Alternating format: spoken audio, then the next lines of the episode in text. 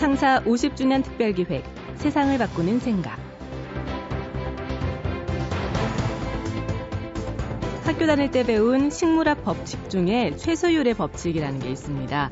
식물의 성장은 갖가지 양분이 아무리 충분하더라도 가장 부족한 한 가지에 의해서 결정된다는 법칙이죠.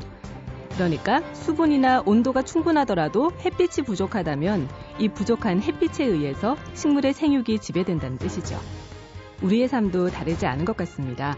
아무리 돈이 많고 좋은 직장이 있고 또 단란한 가족이 있다고 하더라도 내 몸이 건강하지 못하다면 어떨까요? 명절 때 만나 뵙는 어른들은 그래서 항상 이렇게 말씀하시죠. 무엇보다 건강해라. 건강이 최고다라고 말이죠. 창사 50주년 특별기획 세상을 바꾸는 생각. 오늘 모신 분은 동국대학교 한의학과 정지천 교수입니다. 조선시대 명문가에는 나름의 장수 비결이 있고 그것을 잘 실천하면 건강하게 장수할 수 있다고 강조하는 분인데요. 건강한 삶을 유지하면서 오래 살았던 명문가 선비들의 장수 비결. 같이 한번 배워보시죠. 안녕하십니까. 동국대학교 한의과대학 정지천 교수입니다. 전통의 명절인 추석을 맞아 오랜만에 고향을 찾으실 텐데요. 부모님과 친척분들을 만나면 건강하게 오래 사시라는 득담들을 하시겠죠. 오늘 제가 말씀드리는 것은 명문가의 장수 비결입니다. 평균 수명이 40세에도 미치지 못하고 대개가 50대 나이에 사망했던 조선시대에 70세, 80세가 넘도록 건강하게 장수하신 분들이 있고요. 또 그것이 이어져 내려온 집안들이 있습니다. 그런 집안의 장수 비결을 알아보는 것은 오늘날에도 큰 도움이 될 겁니다. 그런데 장수하려면 우선 면역력이 강해야 되고요. 성인병에 걸리지 않아야 하겠죠. 그러기 위해서는 평소 생활 습관이 좋아야 하는 것이 기본입니다. 성인병을 생활 습관병이라 부르는 것을 보면 잘 알 수 있을 겁니다. 명문가 선비들이 일상생활 한 것을 보면 바로 요즘의 웰빙 건강법에 해당된다고 보시면 될 것 같습니다.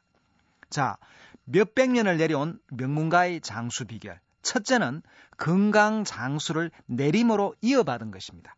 다시 말해 건강하고 장수하는 유전인자, 즉 장수 체질을 조상과 부모로부터 물려받은 것이죠. 장수에 미치는 영향 가운데서 30% 정도가 유전인데요. 바람직한 생활 습관을 가진 부모의 신체 조건을 이어받는 자녀는 당연히 성인병에 걸릴 위험이 적은 겁니다. 이처럼 태어날 때 물려받는 인자를 선천품부라고 하는데요. 한의학에서는 바로 신장의 전기입니다. 우리 몸의 전기는 음기와 양기로 구분이 되거든요. 그런데 근본이 신장입니다. 그래서 다른 모든 장부는 신장으로부터 음기와 양기를 공급받아야만 재구실을 할 수 있기 때문인 것이죠. 한의학에서 말하는 신장은 콩팥뿐만 아니라 비뇨 생식기 전부와 각종 호르몬을 모두 합한 개념입니다. 호르몬이 인체의 모든 생리작용에 관여하고 있듯이 신장도 인체 전반에 걸쳐 영향을 미치기 때문에 선천의 근본이라고 합니다. 그리고 뇌, 허리, 뼈, 치아, 귀, 머리카락 이런 등등이 신장 계통에 속합니다. 그래서 이 명문가는 대대로 조상으로부터 충실한 신장의 전기를 물려받았기 때문에 두뇌가 총명하고 골격이 튼튼해서 뭐 뼈대 있는 집안이라고 할 수 있는 겁니다. 그렇지만 비록 이 선천 품부가 약하더라도 태어나서 후천적으로 기운을 보충한다면 건강하게 오래 살 수도 있습니다. 예로부터 무병장수를 위한 건강법이 전해 왔는데요. 그것이 바로 양생법입니다. 요즘 나오는 아마 웰빙 건강법도 여기에 해당되는 것이겠죠. 그런데 이 양생법의 범위는 우리 생활 전반에 걸쳐 있습니다. 음식, 운동, 성생활, 수면, 휴식, 뭐 노동, 환경, 계절, 기공, 정신 등등 여러 가지가 있습니다. 자, 그러면 명문가의 장수 비결을 한번 알아볼까요? 두 번째입니다. 청빈하고 검소하게 생활한 것입니다. 바로 청백리로 지내던 분들이 대부분 장수했다 이렇게 보시면 되겠습니다. 그러면 청빈하게 살았던 집안의 식생활이 어떠했을까요? 당연히 거친 곡식과 채소 반찬 위주였습니다. 연암 박지원 선생의 반남 박씨 가문은 정성 판서 벼슬이나 왕의 장인, 사위, 딸이면서도 탈속반을 먹었다고 합니다. 바로 이 탈속반이 뭔가요? 첫 번째 살로 지은 밥입니다. 그러니까 아주 까칠까칠하겠죠. 그런데 이 세계적으로 이 거친 음식을 먹은 사람들은 장수해 왔습니다. 세계 3대 장수촌인 파키스탄의 훈자, 에콰도르의 빌카밤바, 그리고 구소련의 코카서스 지방 이것이 바로 세계 3대 장수촌인데요. 이, 이것을 비롯한 세계적인 장수촌 사람들은 옛날부터 도정을 하지 않은 거친 곡물을 주식으로 먹고 있는 겁니다. 물론 근래 우리나라에서도 도정하지 않은 곡물로 지은 밥에다가 생선과 채소 반찬으로 식사하는 사람들이 대사증후군 위험이 크게 줄어들었다는 조사 결과가 있습니다.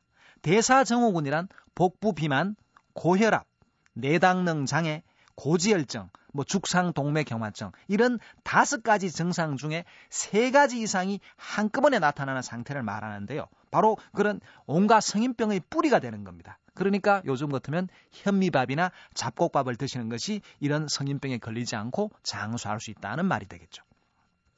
자, 그리고 청변한 집안은 또 어떻게 했습니까? 당연히 먹거리가 적겠죠. 적게 먹었던 겁니다. 바로 이 소식을 한다는 것이 비만해지지 않아서 성인병에 걸리지 않기 때문에 건강 장수할 수 있는 길이 되는 겁니다. 그런데 이 소식이란 것이요. 지금까지 밝혀진 많은 노화 조절법 가운데서 가장 효율적이면서 세계의 노화 학자들이 입을 모아서 좋다. 이렇게 하는 전형적인 방법인 것입니다. 여주이시 집안의 성호 이익 선생. 이분은 잡곡밥에다가 된장, 고추장, 김치, 나물 이런 소박한 식단으로 먹고 살았기 때문에 장수할 수 있었던 겁니다. 자, 그러면 그런 청빈한 집안에서는 일상 활동을 어떻게 했을까요? 당연하죠. 그냥 걸어 다녔던 겁니다. 그리고 운동량이 많겠죠. 반면에 뭐 탐과 놀이다, 고관 대작 이런 분들은 어떻게 했을까요? 걷지 않고 늘 사인교를 타고 다녔습니다. 그러니까 운동이 부족해서 장수하는데 걸림돌이 되어서 대부분 50대에 돌아가신 겁니다. 자, 이번에 세 번째, 명문가의 장수 비결 세 번째는 늙어서도 끊임없이 무엇인가를 추구했다는 겁니다. 그 한평생을 쉴 새 없이 몸과 마음을 써서 노력한 분들이 장수했다는 겁니다. 아마 그것은 공자님의 일생을 보신 분이라면 다 알 수 있는 내용입니다. 또 조선시대에도요, 나이 많은 문신을 우대한 기구가 있었습니다. 그것을 기로소라 하는데 이 기로소에 들어가는 나이가 70세였습니다. 그런데 기로소는 말할 것도 없고 80이 넘어서도 벼슬자리에서 현역으로 뛰었던 분들이 있습니다. 여러분이 잘 아시는 황희정성. 이분이 87살까지 영의정에 재직했습니다.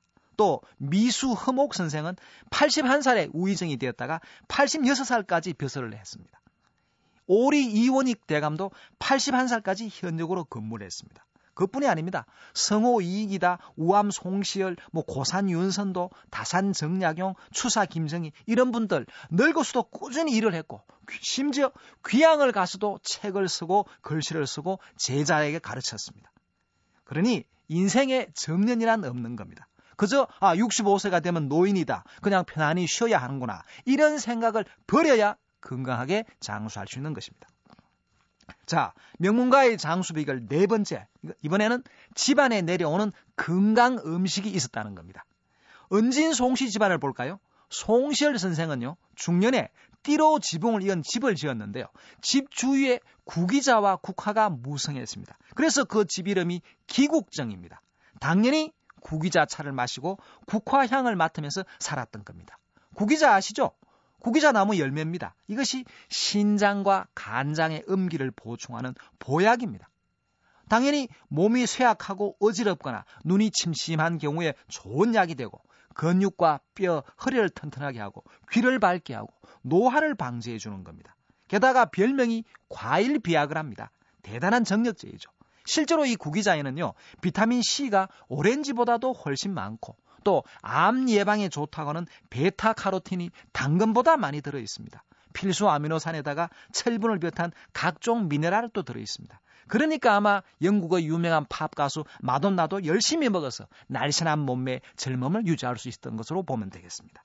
또 송시열 생이 먹었다는 국화. 이 국화도 선선한 성질이면서 심장에 열을 내려주고 간장에 기를 가라앉혀서 중풍을 예방해주는 약이 됩니다. 머리가 무거운데도 좋습니다. 아, 심지어 이 국화꽃을 베개 속으로 넣은 베개를 베고 잠을 자면 두통이나 두풍이 없어지고 눈도 밝아지는데 도움이 되는 것이죠. 또 있습니다. 경주 김씨 집안의 추사 김정희 선생은요, 평생 녹차를 달고 살았습니다. 그런데 이 녹차가요, 어떤 좋은 효능이 있는지요? 열을 내려주고 담을 사게 줍니다. 또 기를 아래로 가라앉히고 소변을 잘 나오게 하고 대변도 잘 나오게 합니다. 거기다가 기름기를 없애주게 됩니다. 그럼 어떻게 됐습니까? 몸에 지방을 없애주고 몸을 가볍게 해서 비만을 해소해주고 뿐이 아니죠. 혈압, 혈당, 콜레스테롤을 모두 떨어뜨려 줍니다. 그러니까 성인병 예방에 좋은 차라고 말씀할 수, 드릴 수 있겠죠. 그리고 녹차가 서늘한 성질로서 열을 내려주고 머리를 맑게 하고 가슴을 답답한 것을 풀어줍니다. 그러니 유배지에서 얼마나 열이 나고 참 답답했겠습니까? 그 추사 선생이 녹차를 마시고 머리와 가슴이 시원해져서 또 글씨를 쓸 수 있었다. 이렇게 보면 되겠습니다. 자, 이번에는 임진왜란 때 의병장으로서 700어총으로 유명한 조원 선생 집안. 이 집안에도 400년 내려오는 보양식이 있습니다. 가난했지만 제자들의 건강을 염려해서 푸주관에 가서 당시에는 별로 먹지 않던 소의 위장을 싸게 사와서 푹 끓여서 먹었습니다. 바로 이 소의 위장을 양이라고 하므로 양탕, 요즘의 양곰탕입니다. 그런데 이 고기 중에서도요, 소고기가 비위장을 보호하는 효능이 가장 강한데요. 그 중에서도 소의 위장이니까 얼마나 위장을 튼튼하게 해주겠습니까? 그러니까 체질적으로 소화 기능이 약하거나 병을 앓고서 비위장이 허약해진 분들에게 좋은 보약이 된 것입니다. 초계 정시 정원 선생 집안에 내려온 음식으로는 고사리, 미나리, 좁쌀입니다. 왜냐? 그 선생님의 몸에 맞았기 때문이겠죠. 청나라 침략을 당해서 삼전도의 굴욕을 당했을 때 울분으로 열이 받쳐 오른 데다가 술을 자주 마셔서 주독이 쌓이는 상태인데 이 고사리와 미나리, 좁쌀은 차가운 성질입니다. 열을 내려줍니다. 또 열독으로 인해서 당뇨병이 생길 수 있는데 그것도 예방할 수 있으니까 그저 안성맞춤이었던 것이죠. 자, 여러분. 그런데 이렇게 명문 집안에 내려오는 건강 음식이다. 누구든지 따라 먹어서 좋을까요? 그렇지는 않습니다. 만병통치약이란 없듯이 누구에게나 좋은 음식과 약은 없습니다. 여러 가지 음식들이 기막힌 효과를 볼 수 있는 약이 되기도 하지만 잘못 먹으면 탈이 나는 겁니다. 최고의 약이라고 알려진 인삼도 마찬가지입니다. 체질에 맞지 않거나 체질에 맞더라도 상태에 맞지 않을 때 먹으면 도로 해가 되는 겁니다. 자, 그러면 그렇게 명문가의 선비들은 어떻게 해서 그런 음식을 먹고 건강에 도움을 받았을까요? 그것은 바로 자신의 체질을 알아서 자신에게 적합한 음식과 약을 먹었기 때문인데요. 그것은 선비들이 한의학 공부를 했기에 가능했던 겁니다. 사실 흐목 선생이나 윤선도, 이익, 정약용 이런 분들을 비롯해서 상당수가 유학자이면서 의사였던 유이였습니다. 왜냐? 선비들 대부분이 한의서를 읽어서 한의학에 대한 기본적인 식견을 가지고 있었기 때문에 오래 공부를 하면서도 건강을 돌볼 수 있었고 자신이나 혹은 가족들의 건강을 직접 챙기고 치료할 수 있었던 겁니다. 그러니 자신의 건강은 스스로 지켜야 되겠죠. 자, 명문가의 장수비결 이제 마지막 한 가지 남았죠. 그것은 바로 뭐냐? 뭐니 뭐니 해도 마음 다스리기입니다. 사실 조선 시대의 장수한 선비들은 모두 마음 건강의 달인이자 자기 절제의 도사였다고 보면 됩니다. 그러니까 억울하게 그냥 당장으로 몰려서 억울하게 귀향을 가도 자기 건강을 지킬 수 있었던 겁니다. 요즘 같으면 스트레스가 심하면 어떻게 됩니까? 중풍이 오고 암이 오는 겁니다. 그러니까 마음을 잘 다스리는 것이 무병장수를 위한 첫 번째 방법인 것입니다. 조선시대 선비들은 좋은 생활 습관에다가 양생법을 실천했다고 말씀드렸는데 그 중에서 가장 중요한 것이 바로 마음 건강입니다. 마음이 건강해야 몸이 건강해지는 겁니다. 실제로 이 명문가에는 마음 건강법이 많이 전해오고 있습니다. 퇴계 이황 선생의 활인 신방에도 가장 중요한 것이 뭡니까? 모든 병의 뿌리는 마음에서 비롯되니까 마음을 다스리는 것이 건강의 비결이라고 했죠. 지금까지 명문가의 장수 비결을 간략히 말씀드렸는데요. 사실 이 21세기를 살아가는 우리가 명문가의 장수 비결을 적용하려면 당연히 마음을 잘 다스리는 것을 본받는 노력이 첫째로 중요합니다. 그리고 다음으로 스스로 의학 공부를 해서 양생법을 터득해서 실천을 하거나 아니면은 음식 먹는 거 하나하나 모든 건강을 살펴주는 주치를 둔다거나 또 그것도 안 된다면 복잡한 업무라든가 공회에서 벗어나서 전원에서 매일 운동하면서 생활한다면 또 건강할 수 있겠죠. 그리고 너무 각종 건강식품에 의존하는 것도 좋지 못합니다. 마지막으로 한의학의 건강 장수 비기는 중용으로 귀결됩니다. 건강은 균형과 조화에서 지켜지는 것입니다. 누구든지 중용의 도를 지킬 때 질병에 걸리지 않고 건강하게 장수할 수 있는 것입니다. 감사합니다. 과유불급. 지나친 것은 미치지 못한 것과 같다고 하죠. 과식이며 과음, 과로. 너무 지나치면 탈이 생기고 건강에도 이상이 오는데요. 중용을 지키고 분수에 맞게 생활하며 건강을 지켰던 조상들의 지혜. 우리 모두가 배워야 할 것 같습니다. 창사 50주년 특별기획 세상을 바꾸는 생각. 기획 김혜나, 연출 손한석, 구성 이병관, 기술 이병도, 내레이션 류수민이었습니다. 한가위 연휴 행복하게 보내세요. 다음 주에 뵙겠습니다. 고맙습니다.